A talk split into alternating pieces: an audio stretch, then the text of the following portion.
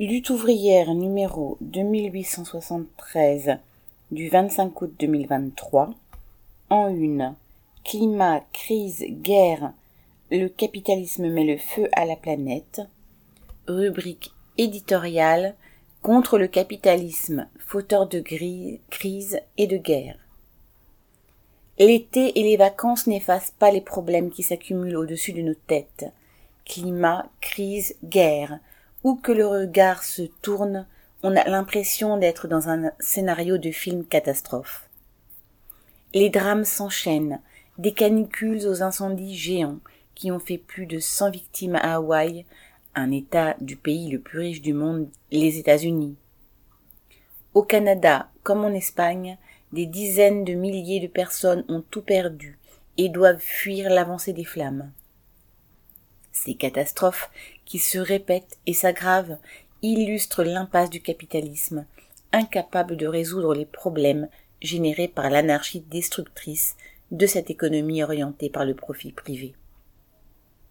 S'ajoutent les tensions guerrières qui montent partout dans le monde. Tout près de nous, la guerre en Ukraine, commencée il y a un an et demi, aurait fait au moins un demi-million de victimes. Aux exactions de Poutine, répond la tentative de contre-offensive de Zelensky, qui prévient qu'elle durera sans doute des mois. Franchissant un nouveau pas dans l'intensification de la guerre, les puissances occidentales lui promettent des avions de combat.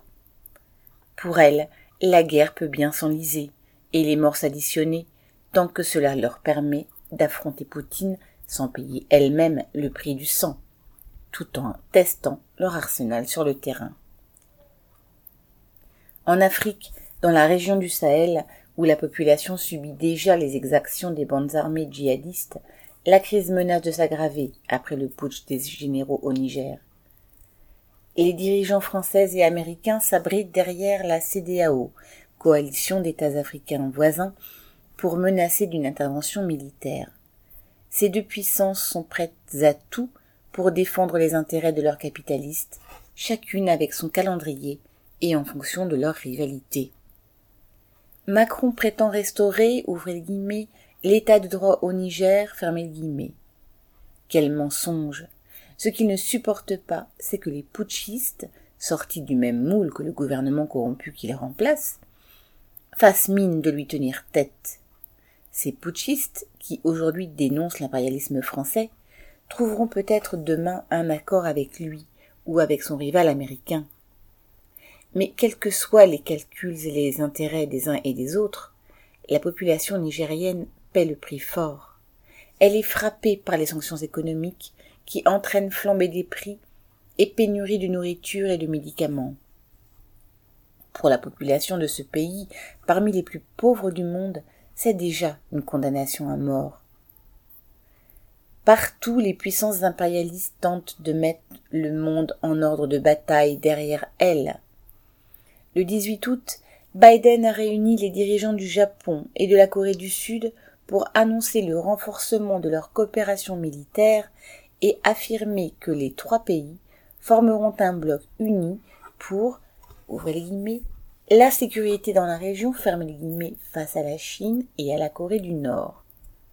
Les forces armées des États-Unis sont déjà présentes dans la zone, mais ces derniers rappellent ainsi aux populations du Japon et de la Corée du Sud qu'elles doivent se ranger derrière eux.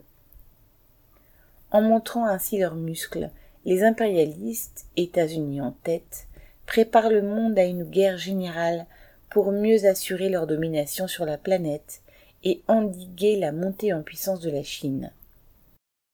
Le maintien de leur ordre mondial est à ce prix, la guerre économique débouchant sur la guerre tout court. C'est au nom de la défense de la liberté et des valeurs démocratiques qu'ils prétendent enrôler leur population, future chair à canon d'une guerre pour leurs intérêts. Ne marchons pas dans leurs mensonges. C'est ainsi que Macron justifie les 413 milliards de budget militaire. Le pays n'est pas sous les bombes, mais la facture est déjà présentée aux classes populaires. Pendant que les rois de l'économie de guerre, les Dassault, Thalès et autres grands groupes se frottent les mains et enregistrent des profits records, l'essentiel manque pour les quartiers populaires. Pas un sou ne doit servir à la sale guerre qu'ils préparent. Réquisition des milliards des marchands de mort pour répondre aux besoins de la population. Cet argent serait nécessaire, par exemple, pour le logement. L'incendie qui a fait trois morts dans une tour HLM de l'île Saint-Denis, en banlieue parisienne, l'a cruellement rappelé. Sous le contrôle des travailleurs et des habitants, l'argent des profiteurs de guerre irait à la construction de millions de logements décents et abordables pour éviter que d'autres familles meurent du mal logement. Nos intérêts de travailleurs sont à l'opposé de ceux de nos exploiteurs. Pour empêcher le monde de sombrer dans la barbarie, c'est contre leur domination qu'il faut partir en guerre. Bulletin d'entreprise du 21 août 2023.